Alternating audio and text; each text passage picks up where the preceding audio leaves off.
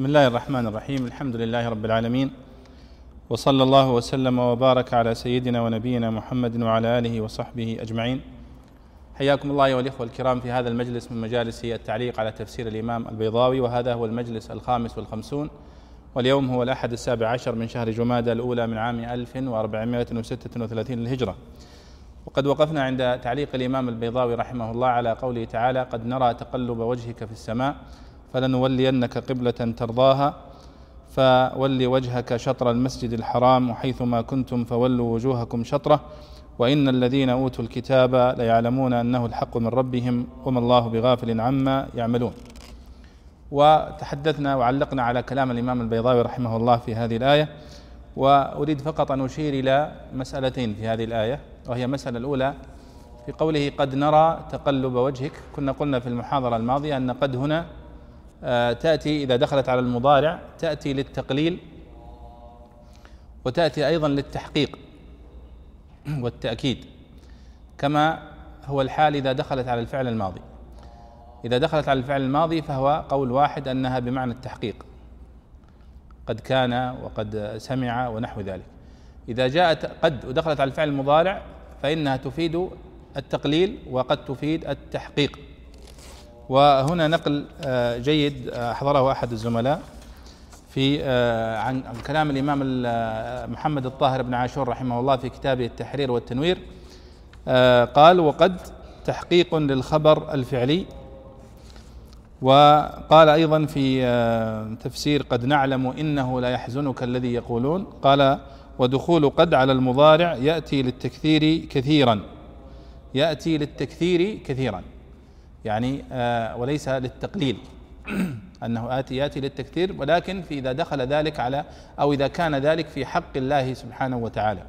كما في هنا قد نعلم إنه لا يحزنك. قد يعلم الذين يتسللون قد يعلم الله الذين يتسللون منكم لواذا إلى آخره. فهذه أيضا فائدة في هذه المسألة. أن قد تأتي إذا دخلت على الفعل المضارع تأتي للتكثير وتأتي للتقليل. ولكن بحسب السياق. إذا جاءت في حق الله سبحانه وتعالى فإنه تأتي للتكثير وتأتي للتحقيق بمعنى التأكيد التأكيد للخبر. النقطة الثانية والمسألة الثانية التي ذكرها الإمام البيضاوي هنا في قوله تعالى فول وجهك شطر المسجد الحرام.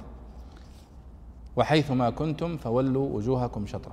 يعني هنا وجه الخطاب إلى النبي صلى الله عليه وسلم أولا. فول وجهك شطر المسجد الحرام. والمقصود هو أن يولي عليه الصلاة والسلام وجهه وأن يتوليه أيضا أمته. فقال البيضاوي خص الرسول بالخطاب تعظيما له وايجابا لرغبته حيث أنه كان عليه الصلاة والسلام يتمنى أن يتوجه إلى آه، الكعبة. ثم عمم تصريحا بعموم الحكم وتاكيدا لأمر القبلة. وتحضيضا للأمة على المتابعة. ولذلك خص النبي صلى الله عليه وسلم بهذا الأمر والمقصود أن يتوجه الجميع وليس مجرد النبي صلى الله عليه وسلم. وسوف يأتي أيضا هذا في آه، تكرار أو في تكرار هذا الأمر معنا هذه الليلة إن شاء الله تعالى.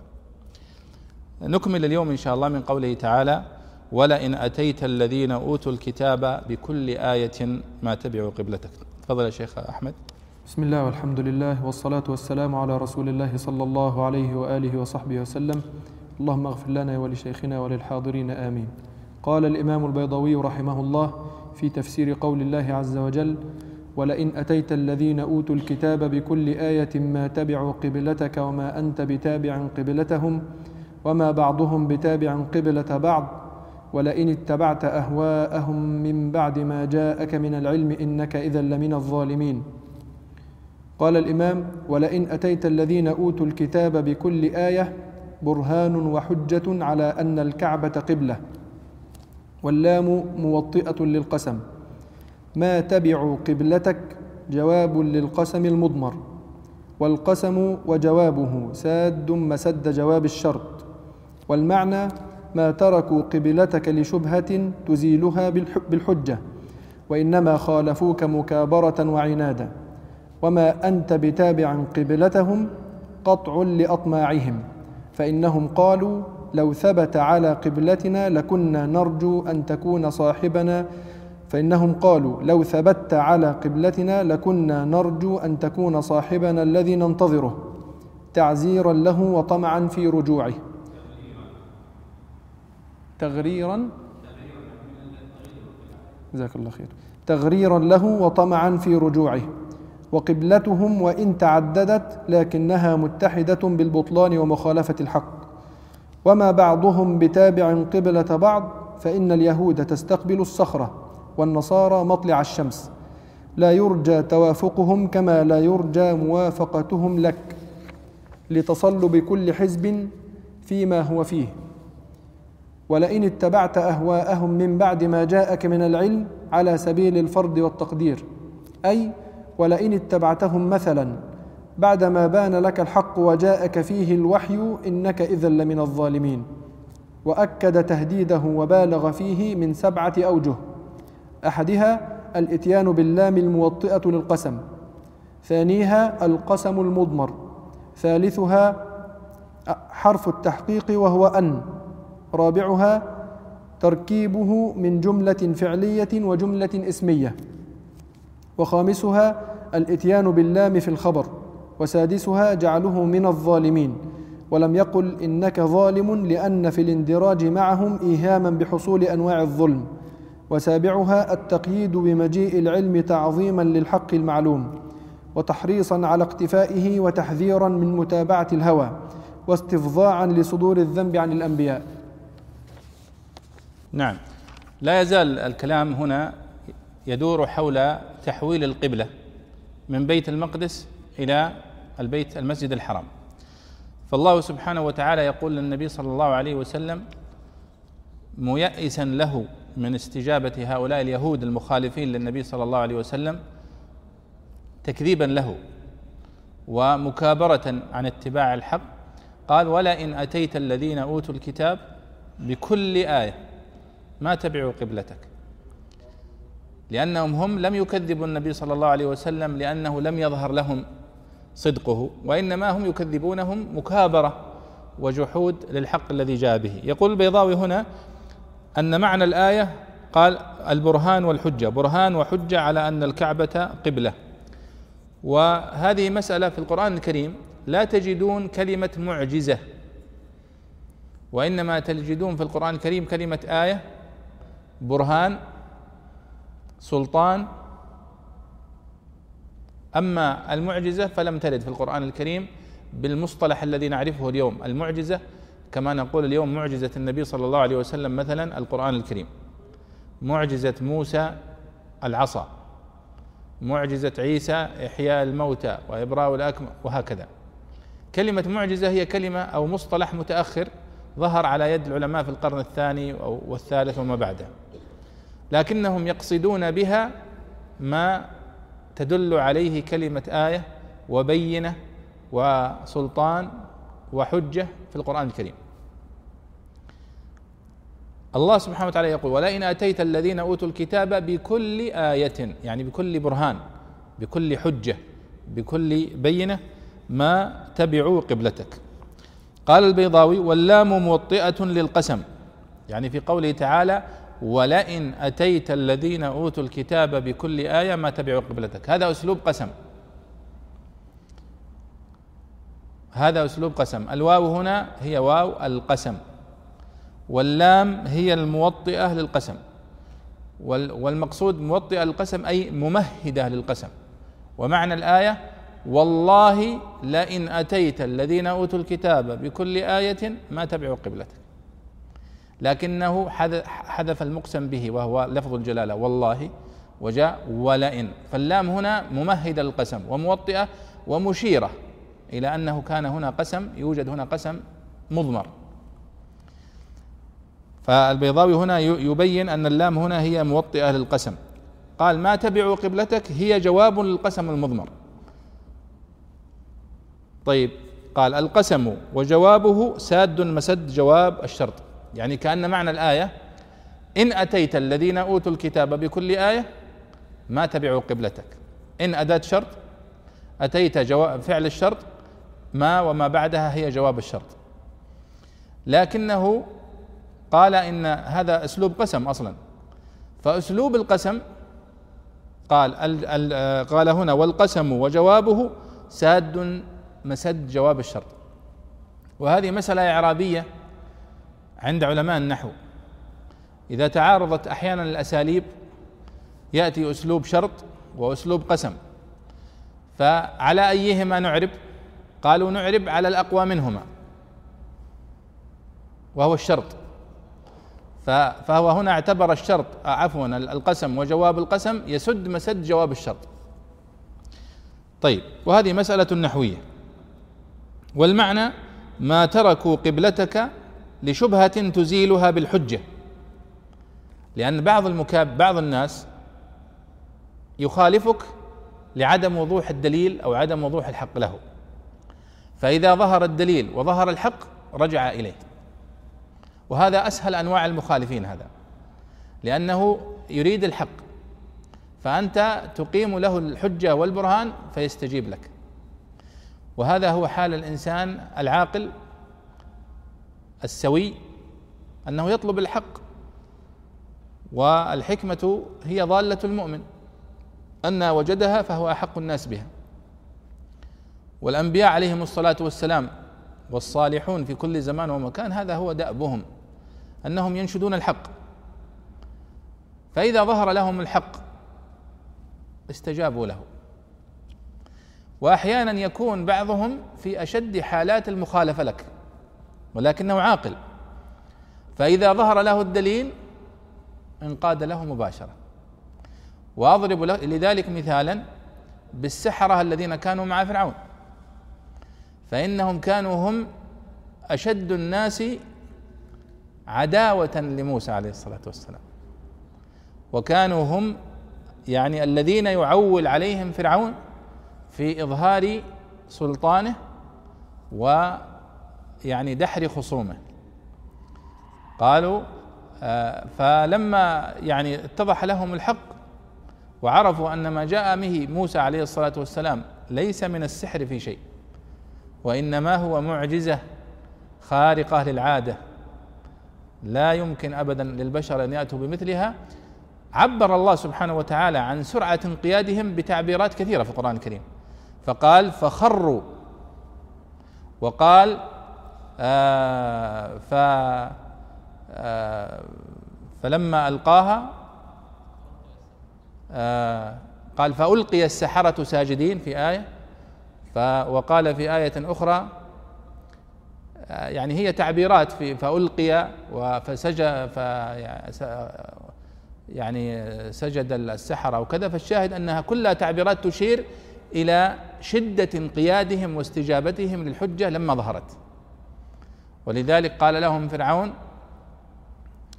آه، بل سحر أو قال آه، كبيرهم هذا أو يعني أنه اتهم موسى عليه الصلاة والسلام بأنه هو الذي يعني سحرهم و وأنه هو كبير السحرة وقال لو قطعن أيديكم وأرجلكم من خلاف قالوا لا ضير إنا إلى ربنا لمنقلبون.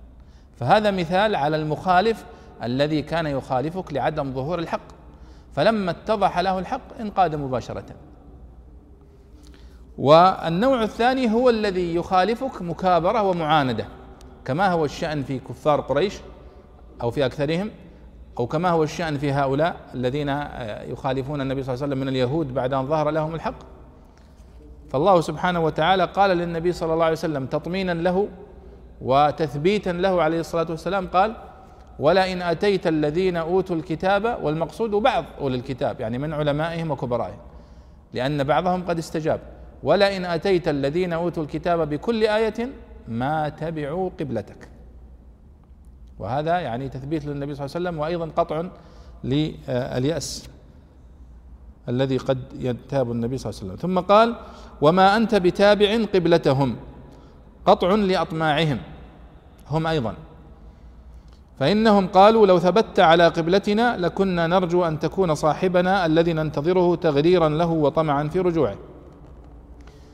وكما قلنا في يعني مناسبات أخرى سابقة أن النبي صلى الله عليه وسلم والعرب في الجاهلية كانوا إذا أشكل عليهم أمر آه ذهبوا إلى اليهود في المدينة يستشيرونهم في هذا الأمر. ولذلك لما بعث النبي صلى الله عليه وسلم ورأت قريش أن أمره في ازدياد لم يكن أمامهم إلا إرسال رسول أو وفد إلى اليهود في المدينة. يستشيرونهم في كيف يمكن التعامل مع هذا الرجل الذي خرج ويدعي أنه رسول مرسل من عند الله. فيعني أشار عليهم اليهود بعد أن سمعوا مقالتهم بثلاثة أسئلة المعروفة. عندما قالوا اسألوهم عن الروح اسألوه عن الروح واسألوه عن الرجل الذي بلغ ملكه المشرق والمغرب اللي هو ذو القرنين واسألوه عن فتية خرجوا في الزمان الأول إلى آخره وهم أصحاب الكهف. فيعني هم كانوا يستشيرونهم الآن لما هاجر النبي صلى الله عليه وسلم إلى المدينة أصبح أقرب إلى اليهود وإلى علمائهم وإلى مجتمعات اليهود. فكانوا يعني يناقشون النبي صلى الله عليه وسلم في مواضع كثيرة ويناقشون الصحابة. فكانوا يقولون للنبي صلى الله عليه وسلم يعني أنت لو بقيت على قبلتنا التي كنت عليها لكان هذا أدعى لأن نتابعك. وهم يعلمون وهم يعلمون أن قبلة النبي الذي يبعث في آخر الزمان ليست بيت المقدس وإنما هي قبلة إبراهيم وهو آه، يعني الكعبة. قال البيضاوي هنا وقبلتهم وإن تعددت لكنها متحدة بالبطلان ومخالفة الحق. ثم قال وما بعضهم بتابع قبلة بعض فإن اليهود تستقبل الصخرة والنصارى مطلع الشمس ولا يرجى توافقهم كما لا يرجى موافقتهم لك لتصلوا بكل حزب فيما هو فيه آه، فيما هو فيه. وطبعا قضية أن اليهود كانوا يستق... النصارى أو يستقبلون الشمس واليهود يستقبلون الصخرة هذه مسألة الحقيقة لم أتحقق منها. يعني هل فعلا هذا ثابت عندهم أنهم يتجهون إليها؟ آه، خاصة النصارى هل يتجهون إلى الشمس أم أنهم يتجهون إلى بيت المقدس أيضا؟ قال ولئن اتبعت أهواءهم من بعد ما جاءك من العلم على سبيل الفرض والتقدير. لأن النبي صلى الله عليه وسلم حاشاه أن يتبع أهواءهم. أي ولئن اتبعتهم مثلا بعدما بان لك الحق وجاءك فيه الوحي إنك اذا لمن الظالمين. يعني هذا على سبيل التقدير وإلا فالنبي صلى الله عليه وسلم لم يكن منه أن اتبع أهواءهم قط. لكنه لو اتبعتهم لكان جزاؤك كذا وكذا وكذا. وذكر البيضاوي وهو كلام الزمخشري أن الله سبحانه وتعالى أكد تهديده للنبي صلى الله عليه وسلم في هذه الآية من سبعة أوجه.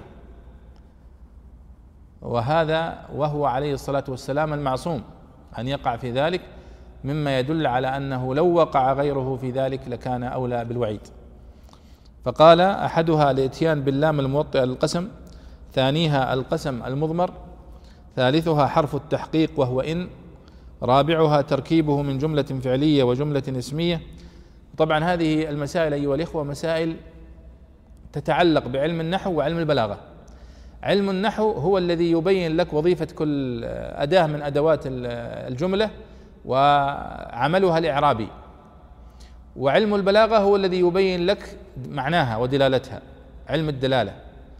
وإذا تمازج علم النحو وعلم الدلالة فهو ما يسمونه نظرية النظم في البلاغة وهي سر الإعجاز الذي في القرآن الكريم. كما يعني قرر ذلك الإمام عبد القاهر الجرجاني في كتبه الكثيرة وسيبويه من قبله أيضا.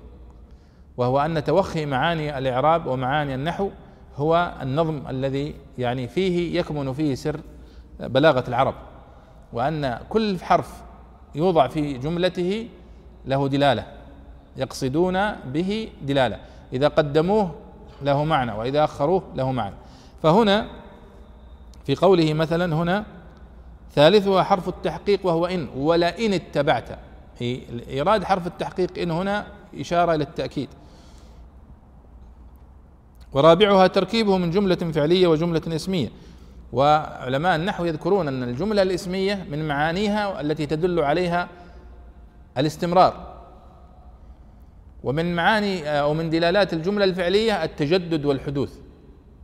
فهنا قال ولئن أتيت الذين أوتوا الكتاب بكل آية ما تبعوا قبلتك وما أنت بتابع قبلتهم. فجاءه بالجملة الفعلية وبالجملة الاسمية أيضا. أيضا قال وخامسها الإتيان باللام في الخبر وسادسها جعله من الظالمين. قال إنك إذا لمن الظالمين.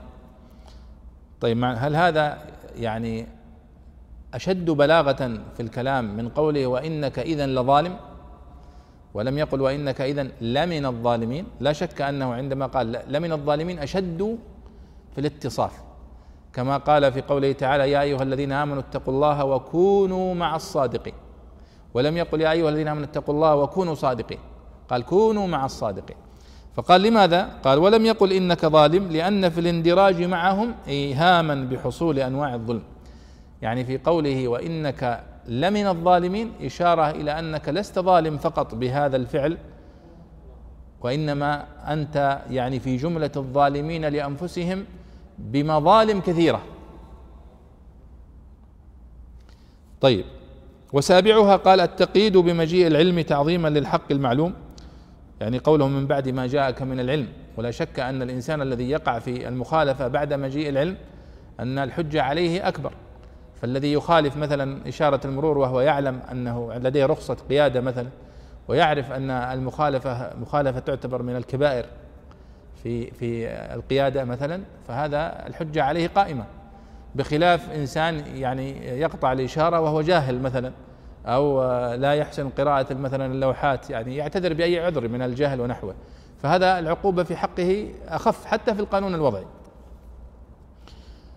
قال وسابعها التقييد بمجيء العلم تعظيما للحق المعلوم وتحريضا على اقتفائه وتحذيرا عن متابعة الهوى واستفضاعا لصدور الذنب عن الأنبياء. لاحظوا هنا أحيانا عندما يستطرد البيضاوي في استخراج الدلالات البلاغية في بعض الآيات هو يتابع في ذلك الزمخشري الزمخشري في بعض المواضع يستطرد ويتوسع في بيان يعني الأوجه البلاغية وأحيانا يلمح الماحا فقط لا يحتاج إلى يعني نوع من التأني حتى يفهم المقصود الذي يقصده آه، من ذلك. طيب الذين آتيناهم الكتاب تفضل الشيخ. قال الإمام رحمه الله في قول الله عز وجل الذين آتيناهم الكتاب يعرفونه كما يعرفون أبناءهم وإن فريقا منهم ليكتمون الحق وهم يعلمون الحق من ربك فلا تكونن من الممترين. الذين آتيناهم الكتاب يعني علماءهم يعرفونه الضمير لرسول الله صلى الله عليه وسلم وإن لم يسبق ذكره للدلاله, لدلالة الكلام عليه. وقيل للعلم أو القرآن أو التحويل. كما يعرفون أبناءهم يشهد للأول أي يعرفونه بأوصافه كمعرفتهم أبنائهم لا يلتبسون عليهم بغيرهم. عن عمر رضي الله عنه أنه سأل عبد الله بن سلام رضي الله عنه عن رسول الله صلى الله عليه وسلم فقال أنا أعلم به مني بابني. قال ولم قال لأني لست أشك في محمد أنه نبي عليه الصلاة والسلام. فأما ولدي فلعل والدته قد خانت. وإن فريقا منهم ليكتمون الحق وهم يعلمون تخصيص لمن عاند واستثناء لمن آمن. نعم. أيضا هذه الآية فيها شهادة على المكذبين من اليهود والنصارى أنهم يعرفون صدق النبي صلى الله عليه وسلم من خلال كتبهم كما يعرفون أبناءهم. ولا شك أن هذا من علم الغيب الذي كشفه الله سبحانه وتعالى للنبي صلى الله عليه وسلم. وإلا فالنبي صلى الله عليه وسلم لا يعرف ما في التوراة ولا ما في الإنجيل فهو لا يقرأ عليه الصلاة والسلام ولا يكتب ولم يطلع عليها. الله يقول الذين آتيناهم الكتاب يعرفونه كما يعرفون أبناءهم. الذين آتيناهم الكتاب قال البيضاوي يعني علماءهم. في إشارة من البيضاوي إلى أن الاطلاع على مثل هذه التفاصيل في كتب أهل الكتاب خاص بالعلماء فقط. وهذا إلى اليوم بالمناسبة فإن يعني الدين النصراني المحرف والدين اليهودي المحرف دين كهنوتي. ومعنى الكهنوتي أنه يعني مقصور على فئة رجال الدين فقط. أما سائر الناس فهم لا يعرفون هذه الحقائق ولا يطلعون عليها. ولذلك يحرصون أن تبقى مثل هذه المعلومات معلومات تدور في دائرة ضيقة. وهذا شأن المذاهب الباطلة والأديان المحرفة دائما. هي دائما مقصورة على فئة خاصة لما فيها من البطلان والكذب. وذلك حتى الفرق الباطنية التي تنتسب إلى الإسلام كل شرائعها وطقوسها طقوس آه، مقصورة على فئة خاصة. وفيها نوع من الطبقية. بل وحتى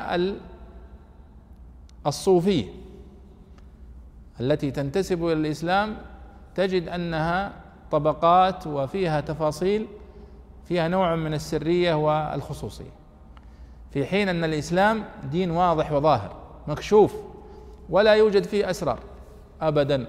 القرآن الكريم واضح والسنة النبوية واضحة والنبي صلى الله عليه وسلم يقول بلغوا عني ولو آية.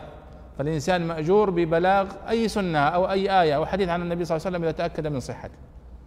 بخلاف هؤلاء المحرفين المكذبين فإنهم يعني يحاولون أن يخفوا هذه الحقائق في دائرة معينة حتى تبقى لهم الحظوة ولهم يعني السيادة. طيب فالذين آتيناهم الكتاب المقصود به علماء اليهود. يعرفونه الضمير قال للرسول صلى الله عليه وسلم وإن لم يسبق ذكره لدلالة الكلام عليه. والبيضاوي هنا يلخص كلام المفسرين في كتب التفسير. في هذه الآية في عود الضمير في قول الذين آتيناهم الكتاب يعرفونه. يعرفون من؟ يعرفون القرآن منهم من قال ذلك. يعرفون هذه الحقيقة وهي تحويل القبلة إلى الكعبة؟ بعضهم قال ذلك. آه العلم من بعد ما جاءك من العلم أليس مر له ذكر؟ ومن القواعد التي يقررها النحويون هو عود الضمير إلى أقرب مذكور يصلح له. فمثلا هنا من بعد ما جاءك من العلم إنك اذا لمن الظالمين الذين آتيناهم الكتاب يعرفونه. فبعضهم قال يعرفون العلم الذي الذي مر ذكره. ولكن تقديم البيضاوي للنبي صلى الله عليه وسلم دليل على أنه يرجحه. وهذا هو القول الصحيح في الآية إن شاء الله أن المقصود به الذين آتيناهم الكتاب يعرفون محمدا ويعرفون نبوته وصدق نبوته كما يعرفون أبنائهم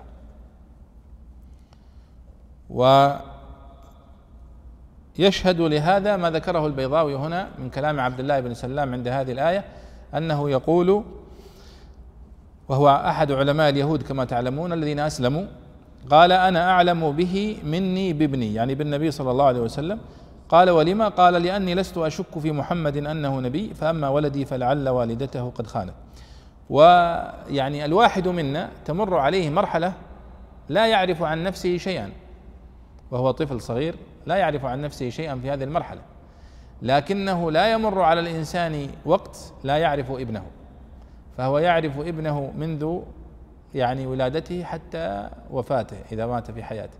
ولذلك قال الله يعرفونه كما يعرفون ابنائهم لأن معرفة الإنسان بابنه أشد من معرفة الإنسان بنفسه. طيب.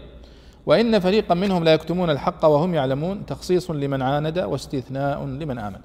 ولا شك أن هذا من تمام عدل الله سبحانه وتعالى أنه لم يحمل الجميع تبعة التكذيب. بل قال وإن فريقا فريق خاص من هؤلاء المكذبين. وهو كما قلت لكم قبل قليل أنهم هؤلاء الذين يحتكرون الحقيقة. من علماء اليهود والنصارى والفر... يحتكرون الحقيقة. ويعني لا يسربون منها إلا ما يشاءون بمقدار. وهذا هو الذي كما قلت لكم يسمونه الكهنوتية. الإسلام ليس فيه كهنوتية ليس فيه احتكار للعلم وليس فيه احتكار إنما هو مشاع وظاهر للجميع وليس فيه أسرار. طيب. وهذا تماما كما في قوله سبحانه وتعالى في سورة العمران وستأتي معنا إن شاء الله. ليسوا سواء. في التفريق بين أصناف أهل الكتاب ليسوا سواء. من أهل الكتاب أمة قائمة يتلون آيات الله آناء الليل إلى آخره. فهو يعني ينصف هؤلاء حتى اليهود والنصارى ينصفهم. ليسوا كلهم على درجة واحدة من التكذيب والكفر. طيب الحق من ربك فلا تكونن من الممترين قال الإمام رحمه الله الحق من ربك كلام مستأنف والحق إما مبتدأ خبره من ربك واللام للعهد والإشارة إلى ما عليه الرسول صلى الله عليه وسلم أو الحق الذي يكتمونه أو للجنس. والمعنى أن الحق ما ثبت أنه من الله تعالى كالذي أنت عليه. لا ما لم يثبت كالذي عليه أهل الكتاب وإما خبر مبتدأ محذوف أي هو الحق. ومن ربك حال أو خبر بعد خبر. وقرئ بالنصب على أنه بدل من الأول أو مفعول أو مفعول يعلمون. فلا تكونن من الممترين الشاكين في أنه من ربك أو في كتمانهم أو في كتمانهم الحق عالمين به. وليس المراد به نهي الرسول صلى الله عليه وسلم عن الشك فيه لأنه غير متوقع منه وليس بقصد واختيار. بل إما تحقيق الأمر وإنه بحيث لا يشك فيه ناظر أو أمر الأمة باكتساب المعارف المزيحة للشك على الوجه الأبلغ. نعم الله سبحانه وتعالى يقول في الآية التي قبلها وإن فريقا منهم ليكتمون الحق وهم يعلمون. الحق من ربك فلا تكونن من الممترين. وهذه آية ثانية جديدة. وكما قال النحاس رحمه الله يقول هذه الآية الوحيدة التي جاءت مطلع يعني أول آية. بينما في مواضع كثيرة أن تأتي كلمة الحق من ربك في وسط الآية وليس في أولها. ولذلك وقع النقاش في إعراب هذه الآية هنا الحق الحق على القراءة الأخرى. فالبيضاوي يقول الحق من ربك كلام مستأنف. يعني كلام مستأنف يعني جديد. غير الكلام الأول. والحق إما مبتدأ يعني الإعراب الأول أن نقول الحق مبتدأ. ومن ربك خبره. طيب. والإشارة إلى ما عليه الرسول صلى الله عليه وسلم أو الحق الذي يكتمونه. يعني أن الذي أنت عليه يا محمد هو الحق. وهذا تثبيت للنبي صلى الله عليه وسلم ولمن معه. وخاصة أنها تحويل القبلة يعني جاء فيه كلام كثير واعتراض كثير من اليهود ومن بعض المسلمين. بل إنه ورد في بعض الروايات أنه قد ارتد بعض من أسلم عندما جاء تحويل القبلة شكا في صدق النبي صلى الله عليه وسلم وفي وفي هذا الدين. ولذلك جاء التثبيت بأكثر من آية وفي أكثر من موضع. لتثبيت النبي صلى الله عليه وسلم على أن هذا الذي حدث يا محمد هو الحق. فقال الحق من ربك. وسبق ان قلنا في مواضع كثيرة أنه إذا جاء التعبير بالرب في القرآن الكريم فابحث عن الرحمة في الآية. بداية من سورة الفاتحة إلى سورة الناس. قل أعوذ برب الناس. أي آية تجد فيها كلمة رب ابحث عن الرحمة في الآية. كأن الله سبحانه وتعالى يقول من رحمتي فعلت بكم كذا وكذا. فهنا يقول الحق من ربك أي أن الله سبحانه وتعالى من رحمته بك وجهك إلى بيت البيت الحرام. لما في ذلك من الرحمة بك وبأمتك. ثم يأتي دورك في البحث عن ما معنى هذه الرحمة وما هي صورها؟ لأن الرب في اللغة مأخوذ من التربية من ربه يربه إذا أصلحه ورباه فكأن الله سبحانه وتعالى يقول ما فعلت بكم هذا الفعل إلا محبة لكم وعناية بكم وتربية لكم إلى آخره. طيب أو أن الألف واللام في قوله الحق يعني الجنس للجنس جنس الحق مطلقا وأن كل حق فهو من الله سبحانه وتعالى. والمعنى أن الحق ما ثبت أنه من الله تعالى كالذي أنت عليه لا ما لم يثبت كالذي عليه أهل الكتاب. وهذا أيها الإخوة لا شك أنه لا يستقر الإيمان به إلا في قلب المؤمن المصدق المنقاد المنيب لله سبحانه وتعالى. وأما المتردد الشكاك المرتاب فإنه يضطرب في مثل هذه المواضع. ولذلك ثبت من ثبت في هذه في هذا الموقف النبي صلى الله عليه وسلم والصحابة الكرام رضي الله عنهم وانقادوا لأمر الله سبحانه وتعالى. وليس هناك أجمل من التسليم والانقياد لأمر الله وت... لأمر الله وأمر رسوله. ليس هناك مثل التسليم والانقياد. ولذلك مدح الله المؤمنين بذلك. وأنهم الذين وما كان قولهم إلا أن قالوا ربنا اغفر لنا ذنوبنا وإسرافنا في أمرنا وثبت أقدامنا وانصرنا. وقال آمن الرسول بما أنزل إليه من ربه والمؤمنون. كل آمن بالله وملائكته وكتبه ورسله. لا نفرق بين أحد من رسله. وقالوا سمعنا وأطعنا وهكذا. هذه هي حال المؤمن المنقاد. أما المرتاب الشكاك الذي يكثر الأسئلة فهذا المنافق المكذب المرتاب. ولذلك لاحظوا كيف قص الله سبحانه وتعالى علينا قصص بني إسرائيل. هذه القصص ليست للتسلية وليست للمتعة وإنما هي للعبرة وأخذ العظة. أن الله سبحانه وتعالى يقول انظروا أنا منذ خلقت آدم إلى اليوم أرسلت آلاف من الرسل والأنبياء. قص الله علينا ما اختاره سبحانه وتعالى لنا من القصص. فذكر لنا قصص نوح مع قومه وإبراهيم وموسى وعيسى وصالح وهود وقال ورسلا قد قصصناهم عليك من قبل ورسلا لم نقصصهم عليك. فنحن نغتنم هذه القصص التي ذكرها الله لنا ونبحث عن مواطن العبرة فيها. تجد من أن من أعظم مواطن العبرة في قصص الأنبياء أن الذين استجابوا وانقادوا هم الذين نجوا والذين كذبوا وترددوا وتمحلوا هم الذين هلكوا. وسورة البقرة التي نحن فيها هي في هذا الموضوع بالذات. في الانقياد لأمر الله سبحانه وتعالى.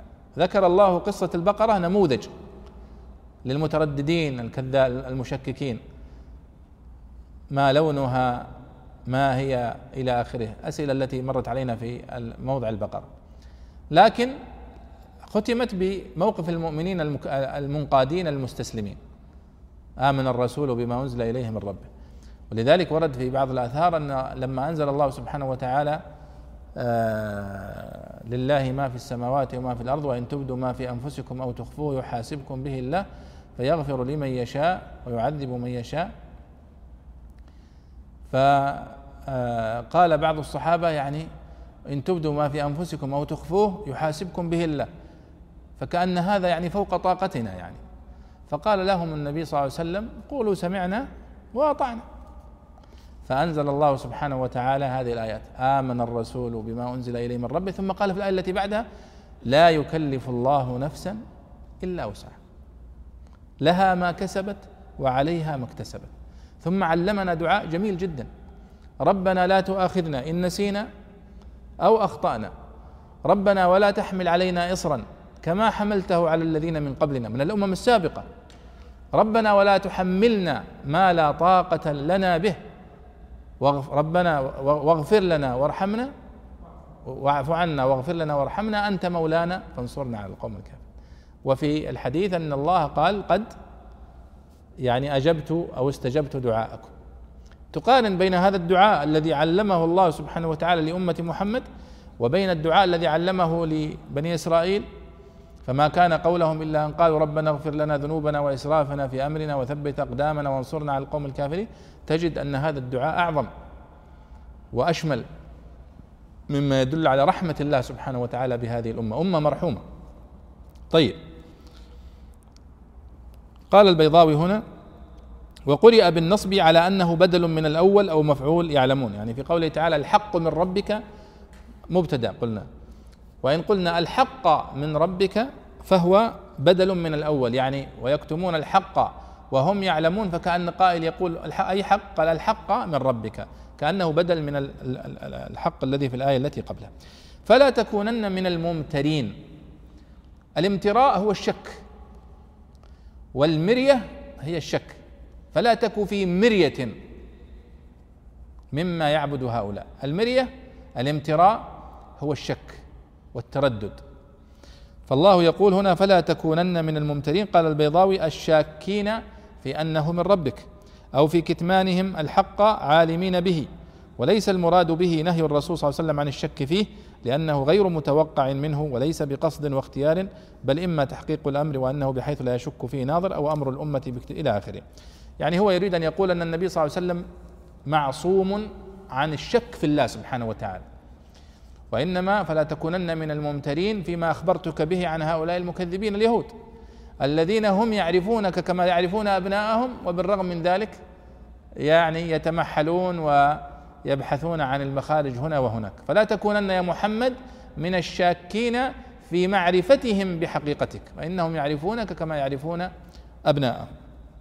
ولا شك أيها الإخوة أن الله سبحانه وتعالى من رحمته بالنبي صلى الله عليه وسلم كما في قال الحق من ربك أنه كشف لهم بواطن هؤلاء المكذبين.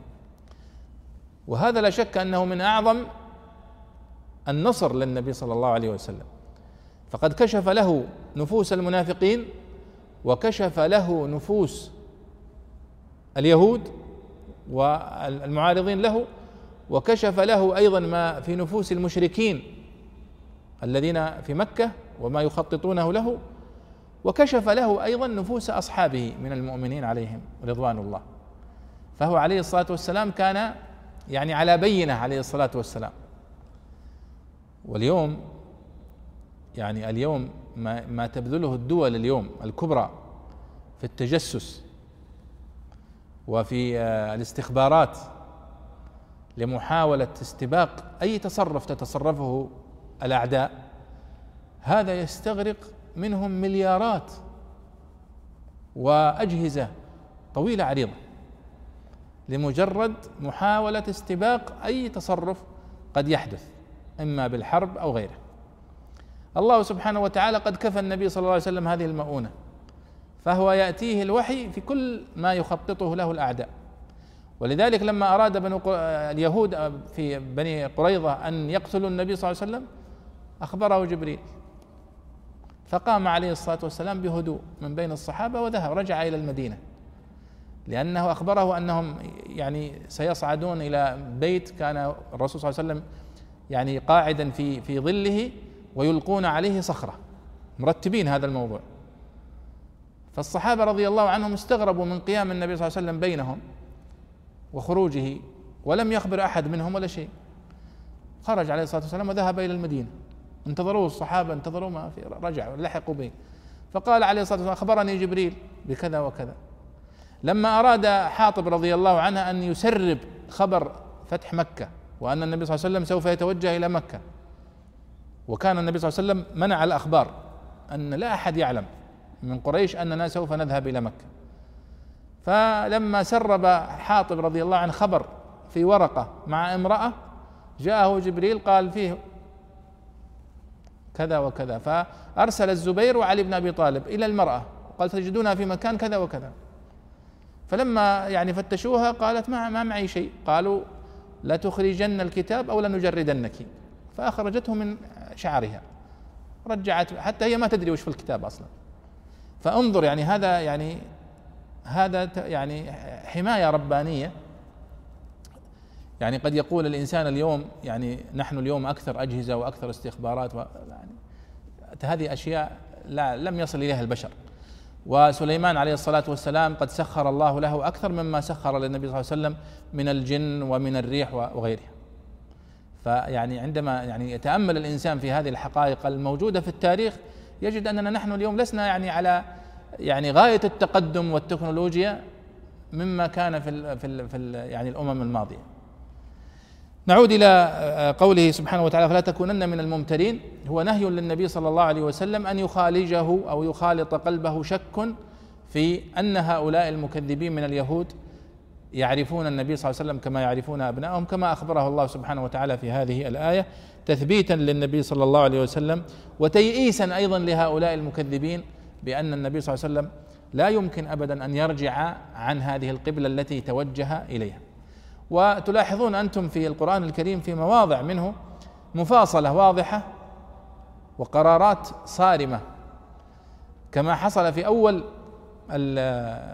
الإسلام عندما فاوض المشركون النبي صلى الله عليه وسلم وقالوا نعبد إلهك سنة وتعبد إلهنا سنة. فيكون فيه نوع من التسوية. فأنزل الله عليه قل يا أيها الكافرون لا أعبد ما تعبدون. في المستقبل في الآن في الحاضر. لا أعبد ما تعبدون. وعبر بالفعل المضارع. ولا أنتم عابدون ما أعبد. فعبر بالفعل أو بالجملة الإسمية. ولا أنا عابد ما عبدتم. فنفى عليه الصلاة والسلام أن يعبد ما يعبدون حتى في المستقبل. لاحظوا؟ فهذه مفاصلة واضحة. ما فيها يعني آه، يعني نوع من يعني التنزل للخصم لا هناك قضايا التوحيد والعقيدة ليس فيها مجال للمفاوضات وتعبد إلهك سنة ونعبد إلهنا سنة. لكن في مواضع أخرى تجد أن هناك فيه مجال للأخذ والعطاء في فيما يتعلق ب يعني الحوار معه. طيب ولكل وجهة هو موليها.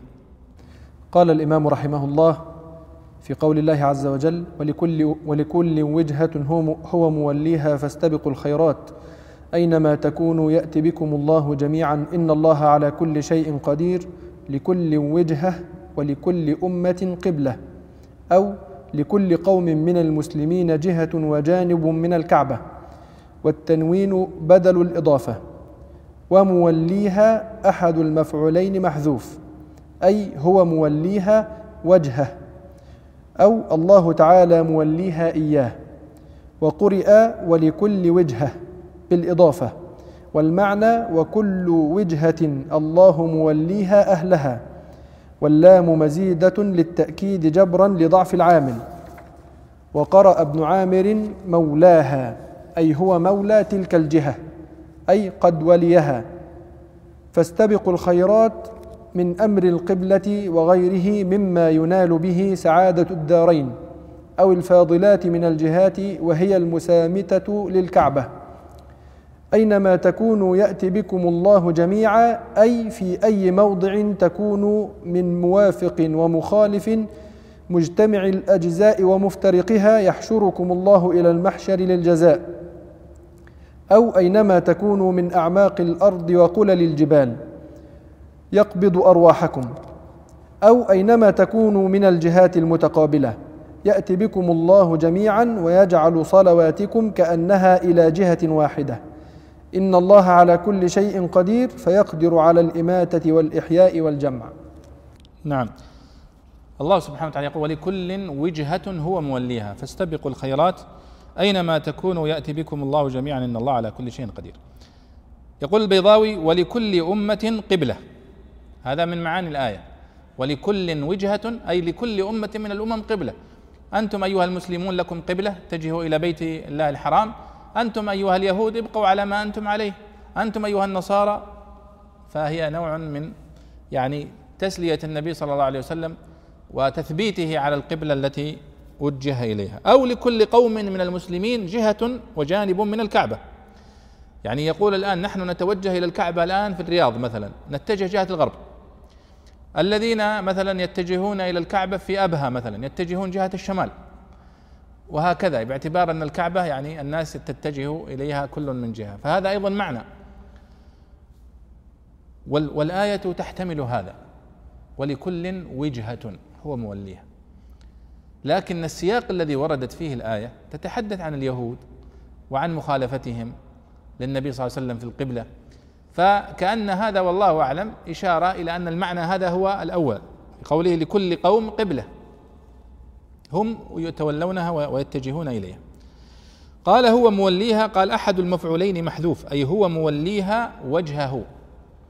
ولكل وجهة هو موليها وجهه. باعتبار أن ولى يتعدى إلى مفعولين كما مر معنا. ولى محمد وجهه القبلة. فنعربها فنقول ولى فعل ماضي ومحمد فاعل ووجهه مفعول به أول والقبلة مفعول به ثاني. ويعني تعرفون أن العربية فيها الفعل الذي يتعدى الفعل اللازم وهو الذي يكتفي بفاعله مثل نجح محمد. خلاص انتهت الجملة. نجح محمد. فيقولون نجح فعل لازم. خلاص يكتفي بفاعله بمرفوعه الفاعل. لكن الغالب في الفعل أو الأفعال في العربية أنها متعدية. متعدية إلى مفعول به واحد أحيانا مفعولين واحيانا ثلاثة. فتقول مثلا آه، أعطى محمد عليا درهما. فيصبح آه، أعطى محمد فعل وفاعل عليا هذا مفعول به أول درهما مفعول به ثاني. آه ويعني هناك يعني لها يعني ضوابط في النحو كما تعلمون. فهو يقول هنا هو موليها أحد المفعولين محذوف أي هو موليها وجهه أو الله تعالى موليها إياه.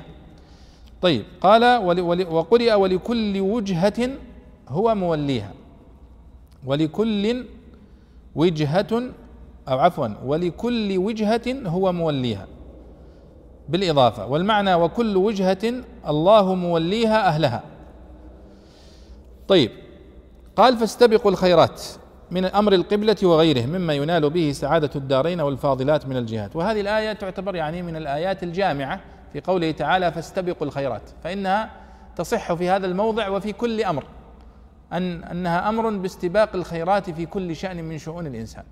استباق الخيرات في أمر القبلة وغيرها. أينما تكونوا يأتي بكم الله جميعا. أي في أي موضع تكونوا من موافق ومخالف إلى آخره فإن الله سبحانه وتعالى يأتي بكم جميعا. يعني يحشركم سبحانه وتعالى أينما كنتم. هذا هو معنى أينما تكونوا يأتي بكم الله جميعا. إن الله على كل شيء قدير فيقدر على الإماتة والإحياء والجمع. ويعني كأن في هذا والله أعلم إشارة إلى أنك أينما تولي وجهك في القبلة فإن هذا لا يؤثر في البعث في الآخرة. فإن الله سبحانه وتعالى يبعث الناس ويبعث المخلوقات جميعا بغض النظر عن مكانه. ولذلك آه، تعلمون أن الرجل الذي آه، أوصى أبناءه وقال إذا أنا مت فأحرقوني ثم إسحقوني ثم ذروني في يوم ذي ريح. فلما جاء به الله يوم القيامة قال له ما حملك على هذا؟ قال خوفا منك يا رب. خوفا من عقابك يا رب. فغفر الله له. ف أيضا آه، إبراهيم عليه الصلاة والسلام عندما أراد أن يعني يرى كيف يحيي الله الموتى. لأن هذه قضية تثير الجميع. يعني هي تدور في أذهان الجميع. المصد المؤمن وغير المؤمن. كيف يستطيع الله سبحانه كيف يحيي الله الموتى؟ يعني عندما جاء العاص بن وائل إلى النبي صلى الله عليه وسلم وأخذ عظما قد أرم يعني خلاص عظم منتهي يعني وفته في يده هكذا. وقال تزعم أن ربك يبعث هذا؟ لأنهم كانوا لا يؤمنون بالبعث ولا يؤمنون بأن الله يعني يبعث المخلوقات بعد موتهم ينكرون هذا ويقولون يعني إن هي إلا حياتنا الدنيا نموت ونحيا وما يهلكنا إلا الدهر. ولذلك الله احتج عليه فقال وضرب لنا مثلا ونسي خلقه. يعني أنت أنت خلقت من عدم. فلماذا تستغرب أن نعيد هذا؟ فقال وضرب لنا مثلا ونسي خلقه. قال من يحيي العظام وهي رميم؟ قل يحييها الذي أنشأها أول مرة. وهذا استدلال عقلي.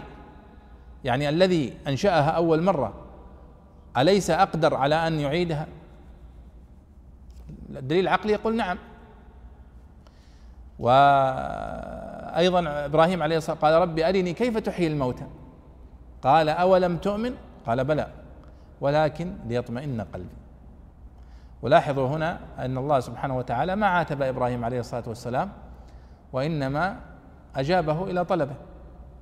فقال خذ أربعة من الطير فصرهن إليك ثم اجعل على كل جبل منهن جزءا ثم ادعوهن يأتينك سعيا. يعني أمره بأن يأخذ أصناف من الطير مختلفة ثم يقتلها ويمزقها يقطعها. يعني يضع جزء من الطير هنا وجزء من الطير هنا. يعني من باب انه خلاص كيف تجتمع هذه الأجزاء؟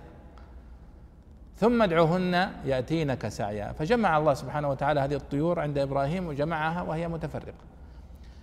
قال أعلم أن الله على كل شيء قدير.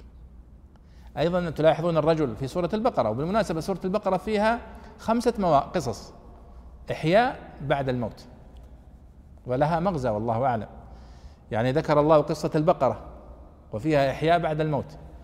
وذكر فيها آه، قصة بني إسرائيل الذين آه، يعني آه، أماتهم الله ثم أحياهم. وذكر فيها قصة إبراهيم مع الطير وذكر فيها قصة الرجل أو كالذي مر على قرية وهي خاوية على عروشها قال أن يحيي هذه الله بعد موته وهو قال ذلك في نفسه طبعا يعني كان يقول في نفسه يعني هو مؤمن أصلا لكنه كيف يحيي هذه إلا بعدما أصبحت أطلال؟ فأماته الله مئة عام ثم بعث. قال كم لبثت؟ القصة. طيب. فالله سبحانه وتعالى هنا في قول أينما تكونوا يأتي بكم الله جميعا هو إشارة إلى هذا المعنى أن الله سبحانه وتعالى سوف يحشركم جميعا أينما توجهتم وإلى أي قبلة اتجهتم فإنكم محشورون إلى الله سبحانه وتعالى يوم القيامة. طيب. ومن حيث خرجت قال الإمام رحمه الله في قول الله عز وجل ومن حيث خرجت فول وجهك شطر المسجد الحرام وإنه للحق من ربك وما الله بغافل عما تعملون. ومن حيث خرجت فول وجهك شطر المسجد الحرام وحيثما كنتم فولوا وجوهكم شطرة. لئلا يكون للناس عليكم حجة إلا الذين ظلموا منهم فلا تخشوهم واخشوني ولأتم نعمتي عليكم ولعلكم تهتدون. ومن حيث خرجت أي ومن أي مكان خرجت للسفر.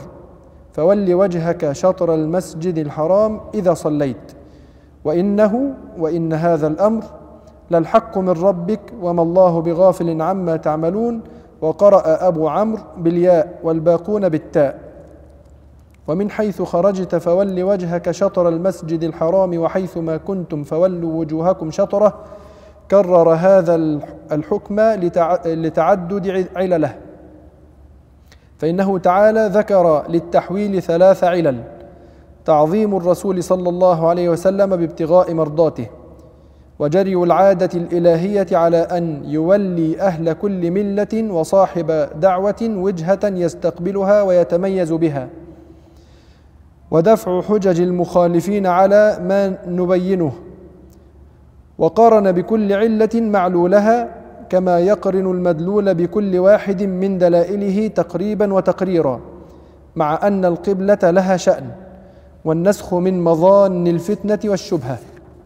فبالحري أن يؤكد أمرها ويعاد ذكرها مرة بعد أخرى لئلا يكون للناس عليكم حجة علة لقوله فولوا. والمعنى أن التولية عن الصخرة إلى الكعبة. تدفع احتجاج اليهود بأن المنعوت في التوراة قبلة الكع... قبلته الكعبة. تدفع احتجاج اليهود بأن المنعوت في التوراة قبلته الكعبة وأن محمدا وأن محمدا يجحد ديننا ويتبعنا في قبلتنا.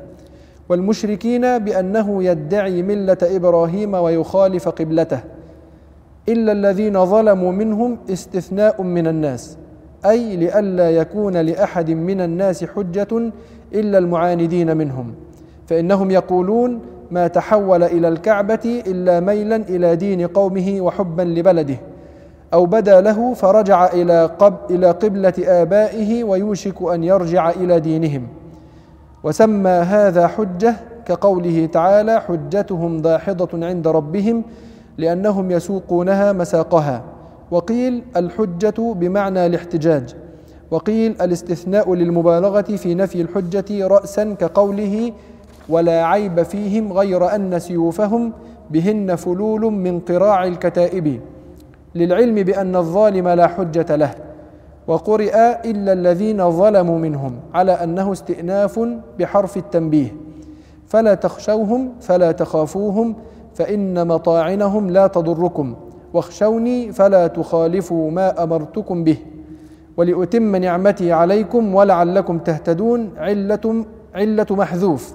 أي وأمرتكم لإتمام النعمة عليكم وإرادة اهتدائكم أو عطف على علة مقدرة.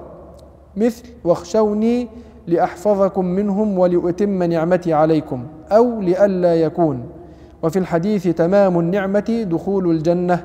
وعن علي رضي الله تعالى عنه تمام النعمة الموت على الإسلام. بارك الله فيك.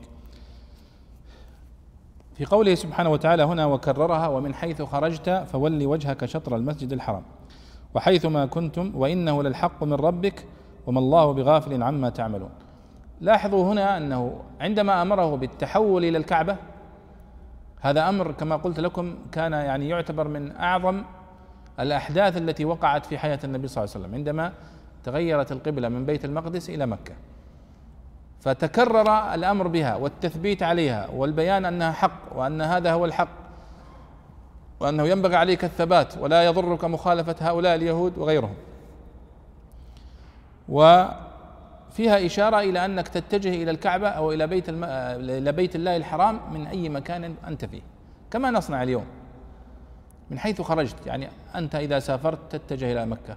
وفي أي مدينة تقيم تتجه إلى مكة. ثم كررها فقال ومن حيث خرجت فولي وجهك شطر المسجد الحرام. وتقدم معنا المقصود بشطر المسجد الحرام أن الشطر يأتي لمعنيين يأتي بمعنى الجهة ويأتي بمعنى نصف الشيء. والمقصود به هنا شطر المسجد الحرام أي جهة المسجد الحرام. طيب كرر هذا الحكم لتعدد علله يعني اتجاه إلى بيت الله الحرام إلى المسجد الحرام إلى مكة. قال فإنه تعالى ذكر للتحويل ثلاث علل. في الآيات التي مرت معنا. قد نرى تقلب وجهك في السماء فلنولينك قبلة ترضاها. فكان العلة الأولى هو تطيب خاطر النبي صلى الله عليه وسلم واستجابة لرغبته. قال ثلاث علل تعظيم الرسول صلى الله عليه وسلم بابتغاء مرضاته. ولا شك أن هذه تدل على مكانة النبي صلى الله عليه وسلم العظيمة عند ربه. لا شك أن هذا تدل على مكانة النبي صلى الله عليه وسلم عند ربه. والثانية قال وجري العادة الإلهية على أن يولي أهل كل ملة وصاحب دعوة وجهة يستقبلها ويتميز بها. أن الله سبحانه وتعالى جرت عادته أنه يولي كل أهل ملة قبلة يختارها سبحانه وتعالى. ولذلك تذكرون في آه هذا الشيخ بيأذن نعم. في موسى عليه الصلاة والسلام قال واجعلوا بيوتكم قبلة. سوف نكمل إن شاء الله بعد الأذان. تفضل يا شيخ. نعود أيها الإخوة إلى كلام البيضاوي عن آه، ما ذكره الله سبحانه وتعالى من تعليلات لتحويل القبلة. فقد ذكر ثلاث علل وقال أن الله سبحانه وتعالى صرح هنا بأنه يعني وجه المسلمين إلى بيت الله الحرام لثلاث علل. العلة الأولى استجابة لرغبة النبي صلى الله عليه وسلم آه، والأمر الثاني أن الله سبحانه وتعالى من عادته أن يخصص لكل ملة ولكل دين قبلة. فيعني خصص لموسى قبلة ول ولعيسى قبلة وهكذا.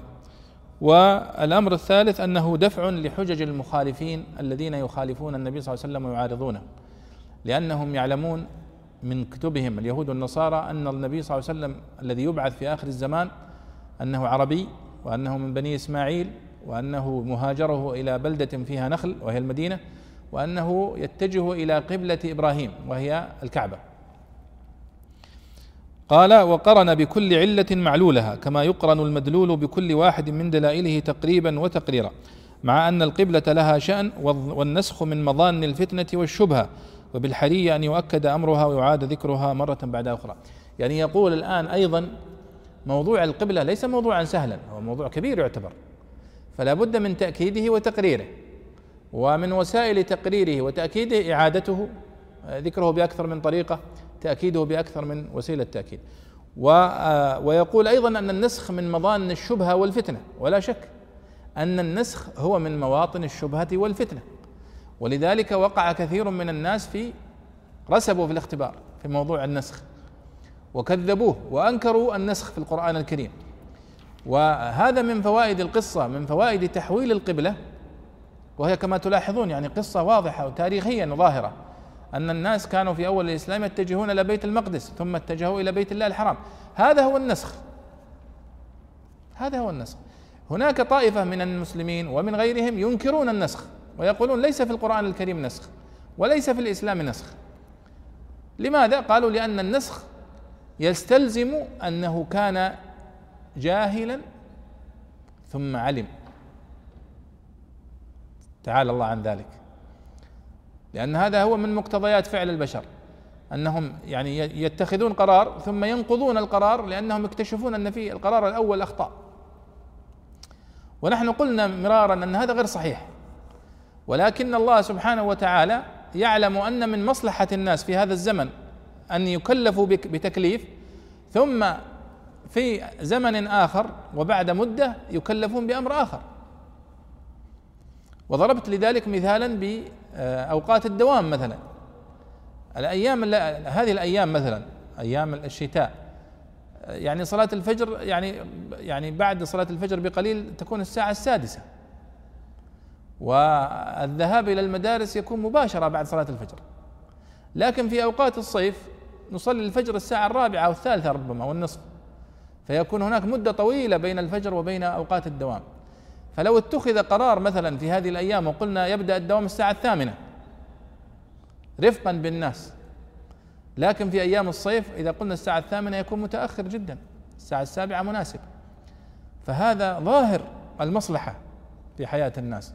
فالله سبحانه وتعالى وهو أعلم بمصلحة الناس كلفهم بأمر ثم نسخه بأمر آخر. كما قال الآن خفف الله عنكم وعلم أن فيكم ضعفا إلى آخره. فليس يعني فيه ما يقوله هؤلاء الذين يكذبون ويعترضون على النسخ. هذه قصة تحويل القبلة من فوائدها إثبات النسخ وأنه حقيقة واقع موجودة في في يعني في القرآن وفي السنة وفي الإسلام. ولذلك البيضاوي يقول أن النسخ من مظان الفتنة والشبهة. فعلا بعض الناس يرسب عند هذا الاختبار ويكذب به. ثم قال البيضاوي تعليقا على قوله تعالى لئلا يكون للناس عليكم حجة. الله سبحانه وتعالى يقول ومن حيث وحيث ما كنتم فولوا وجوهكم شطرة. لئلا يكون للناس عليكم حجة. قال أي علة لقوله فولوا. والمعنى أن التولية يعني وصرف الناس عن بيت المقدس أو عن الصخرة إلى الكعبة تدفع احتجاج اليهود بأن المنعوت في التوراة قبلته الكعبة. وأنت يا محمد تتجه إلى الصخرة إلى بيت المقدس. فلما وجهه الله إلى الكعبة تطابق هذا مع ما يعرفونه في كتبهم فأرادوا أن يشغبوا عليه. ويقول له ارجع اثبت على القبلة التي أنت عليها لعلنا نتبعك. وهم يعلمون أن ما فعله هو عين الصواب وأنه هو الذي أخبرهم الله به في كتبهم قبل أن يبعث النبي صلى الله عليه وسلم. قال وأن محمدا يجحد ديننا ويتبعنا في قبلتنا. طيب هذا وأيضا رد على المشركين لأن المشركين كانوا يقولون محمد ينتسب إلى إبراهيم كما أنهم هم ينتسبون إلى إبراهيم عليه الصلاة والسلام. محمد ينتسب إلى جده إبراهيم ويخالف قبلته. إبراهيم يتجه إلى الكعبة وهو يتجه إلى بيت المقدس. فاذا في رد النبي صلى الله عليه وسلم وتحويله إلى الكعبة فوائد كثيرة. رد على اليهود ورد على المشركين وتطيب لخاطر النبي صلى الله عليه وسلم لأنه كان يحب أن يتجه إلى الكعبة. طيب قال إلا الذين ظلموا منهم. إلا الذين ظلموا منهم. في قوله لئلا يكون للناس عليكم حجة إلا الذين ظلموا منهم فلا تخشوهم واخشون يعني قال هذا استثناء أي لئلا يكون لأحد من الناس حجة. وهم العقلاء الذين يدركون. إلا الذين ظلموا وهم المكابرون والمعاندون وهم موجودون في كل مكان لأنهم سوف يشغبون عليك في اتجاهك إلى الكعبة. وهذا ما حدث فعلا. ولذلك يذكر المفسرون أن هذه الآيات فيها تقديم وتأخير من حيث النزول. فهذه الآيات نزلت ثم نزل بعدها سيقول السفهاء من الناس ما ولاهم عن قبلتهم التي كانوا عليها. لكنها في الترتيب جاءت قبل. ولذلك فيها يعني نحن نقول في تفسيرها الآن على أنها بهذا الترتيب أن في قوله تعالى سيقول السفهاء من الناس تطمين للنبي صلى الله عليه وسلم. نحن يا محمد لم نحول القبلة بعد لكن إذا حولنا القبلة سيقول السفهاء من الناس كذا وكذا وكذا. فاطمئن واثبت على ما أنت عليه فأنت على الحق. وإن قلنا أنها نزلت بعد هذه الآيات فهي تثبيت له أيضا ولكن بعد أن قال السفهاء ما قالوا. فجاء سيقول السفهاء من الناس لا عليك من هذا الكلام الذي يقوله هؤلاء السفهاء. فقوله الا الذين ظلموا منهم إشارة إلى المعاندين أنهم سوف يقولون ما تحول إلى الكعبة إلا ميلا إلى دين قومه وحبا لبلده. إشارة إلى أن النبي صلى الله عليه وسلم يسير في أمر الدين على هواه. هو يحب أن يتجه إلى مكة لأنه هو من مكة. والنبي صلى الله عليه وسلم ما فعل شيئا عليه الصلاة والسلام إلا بوحي. قال الله تعالى وما ينطق عن الهوى إن هو إلا وحي يوحى. فضلا عن أن يفعل عليه الصلاة والسلام. هو ما ينطق إلا بالوحي فكيف بفعله قال أو بدا له فرجع إلى قبلة آبائه ويوشك أن يرجع إلى دينهم. وسمى هذه حجة إلا الذين ظلموا منهم. لئلا يكون آه، قال في الآية لئلا يكون للناس عليكم حجة. طيب هذا الذي قاله هؤلاء المشركون أو هذا الذي قاله هؤلاء اليهود هل يسمى حجة؟ هذه تشغيب يعني وكلام فارغ ما لها أي قيمة لا يسمى حجة. لكن الله سماه حجة باعتبار ما يظنونه هم أنه حجة ولا هو ليس بحجة. كلام فارغ ما له أي يعني أي أي وجه احتجاج. قال البيضاوي لأنهم يسوقونها مساقها يعني هم يعني يقولون هذا الكلام على أنه دليل وحجة تسقط ما فعله النبي صلى الله عليه وسلم. وقيل الحجة بمعنى الاحتجاج وقيل الاستثناء للمبالغة في نفي الحجة كقوله ولا عيب فيهم غير أن سيوفهم بهن فلول من قراع الكتائب طبعا هذا الشاعر هو النابغة الذبياني وهذا الشاهد مشهور جدا في كتب البلاغة ويحتجون به على مسألة وهي المدح بما يشبه الذم. تقول هذا فلان ليس فيه عيب إلا أنه كريم. أو هذا الطالب ليس فيه عيب إلا أنه يأخذ دائما مئة بالمئة. فهذا هو مدح بما يشبه الذم. كما مدح النابغة الذبياني هنا هؤلاء الأبطال في الجيش يقول ولا عيب فيهم غير أن سيوفهم بهن فلول من قراع الكتائب. يقول لا عيب فيهم إلا أن سيوفهم فيها شيء من الثلم والكلم بسبب كثرة دخولهم في الحروب وانتصارهم على أعدائهم. وهذا ليس بعيب وإنما هو مدح. فالله يقول هنا لئلا يكون آه لئلا يكون للناس عليكم حجة إلا الذين ظلموا منهم. فهو من هذا الباب. أي أيضا لا يوجد حجة أصلا. كما أنه لا يوجد عيب في كلام البيض النابغة فلا يوجد حجة في كلام هؤلاء. لكنهم يسمونها حجة تجوزا. للعلم بأن الظالم لا حجة له. طيب. ثم قال فلا تخشوهم. يعني الخوف الخشية هي بمعنى الخوف. فلا تخافوهم فإن مطاعنهم لا تضركم واخشوني. وليتم نعمتي عليكم ولعلكم تهتدون. وذكر حديثا عن النبي صلى الله عليه وسلم تمام النعمة دخول الجنة وأن الله سبحانه قال وليتم نعمتي عليكم. ولا شك أن تحويل القبلة إلى بيت الله الحرام هو من تمام النعمة على هذه الأمة. وهنا مسألة أيها الإخوة تخيلوا كيف كيف سيكون شأننا لو كنا مختلفين في شأن القبلة. أو مختلفين في شأن القرآن. نحن المسلمين. شأن القبلة والصلاة والقرآن هذه هي أركان الدين. التي الاختلاف فيها يؤدي إلى الاختلاف في الأمة كلها.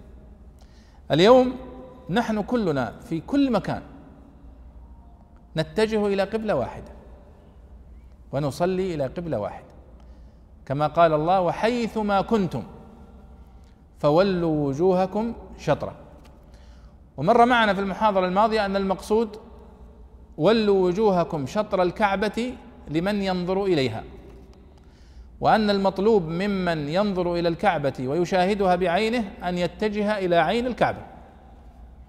فلا يجوز لك وأنت في الحرم وتشوف الكعبة وتتجه يعني تتهاون في الاتجاه إلى الكعبة. ومن كان خارج الكعبة فليتجه إلى المسجد الحرام. ومن لم يشاهد المسجد الحرام فليتجه إلى جهة مكة إلى جهة القبلة. لأنه لا يمكننا أن نتجه إلى عين الكعبة ونحن بعيد عنها مثل الآن فهذا فيه مشقة كبيرة. وإنما المقصود الاتجاه إلى الجهة. واليوم ولله الحمد أصبحت وسائل البوصلة والتي تساعد كثيرا على الاتجاه إلى إلى المسجد الحرام معينة للإنسان أن يقترب يعني بقدر الاستطاعة في الجهة المعلومة.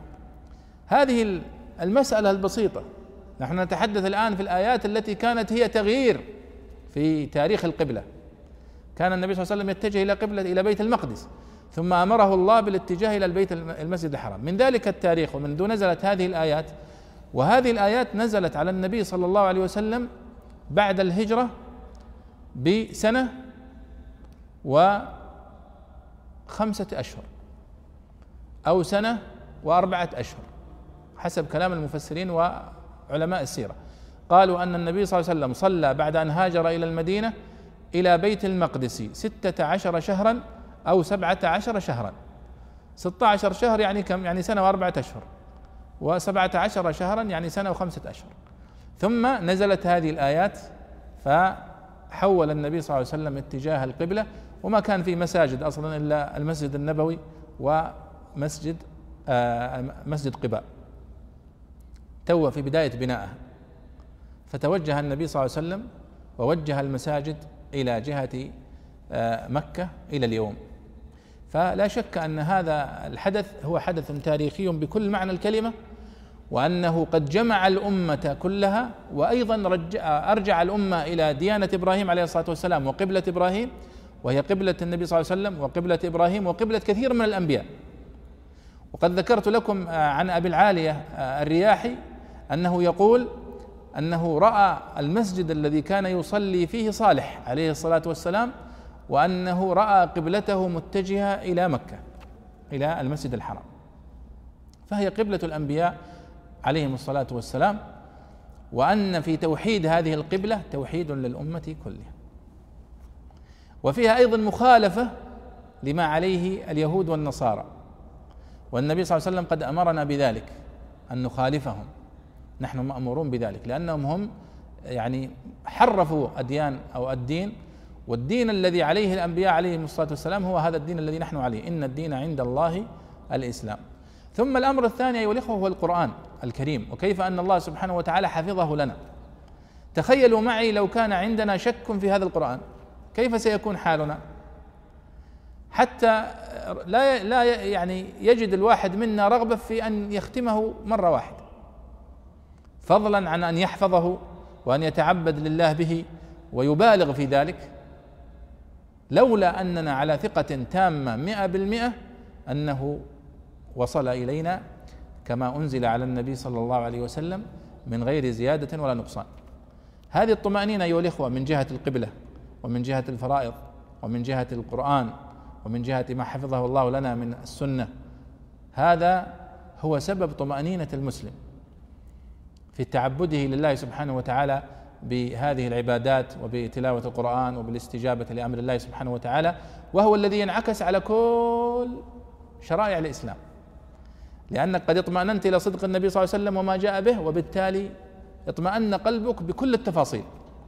ولذلك يقول العلماء أن كل أن الإيمان بالقرآن والإيمان بالقبلة وكل التفاصيل هي فرع عن الإيمان بالنبي صلى الله عليه وسلم.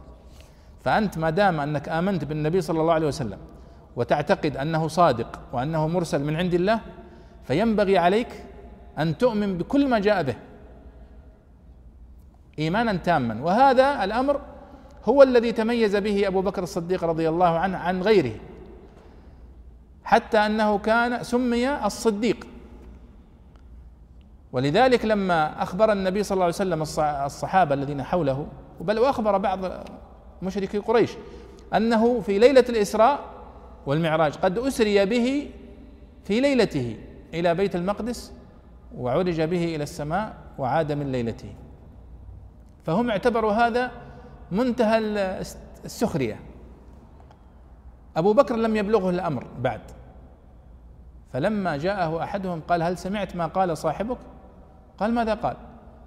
قال زعم أنه قد أسري به في ليلته إلى بيت المقدس وعاد من ليلته ونحن نضرب أكباد الإبل شهرا لنبلغ بيت المقدس. يعني يريدون يعني يسمعون من أبي بكر الصديق تكذيب. فقال عليه رضوان الله كلمة جميلة جدا هي منهج للمسلم. قال إن كان قال ذلك فقد صدق. نعم فقال ثم قال كلمة جميلة قال نحن نصدقه بأبعد من ذلك. نصدقه بخبر السماء. ونحن نصدقه بالقرآن وهو خبر من السماء فكيف لا نصدقه بهذا؟ فأقول أيها الإخوة هذا يعني الحادث حادث تحويل القبلة. وما ذكره الله من الآيات وما سيأتي معنا إشارة إلى أهمية هذا الحدث في تاريخ الإسلام وهو حدث تحويل القبلة وما يترتب عليه. ونكتفي بهذا في هذا المجلس ونسأل الله أن يرزقنا وإياكم الفقه في كتابه والعمل به على الوجه الذي يرضيه عنا. وصلى الله وسلم على سيدنا ونبينا محمد وعلى آله وصحبه أجمعين.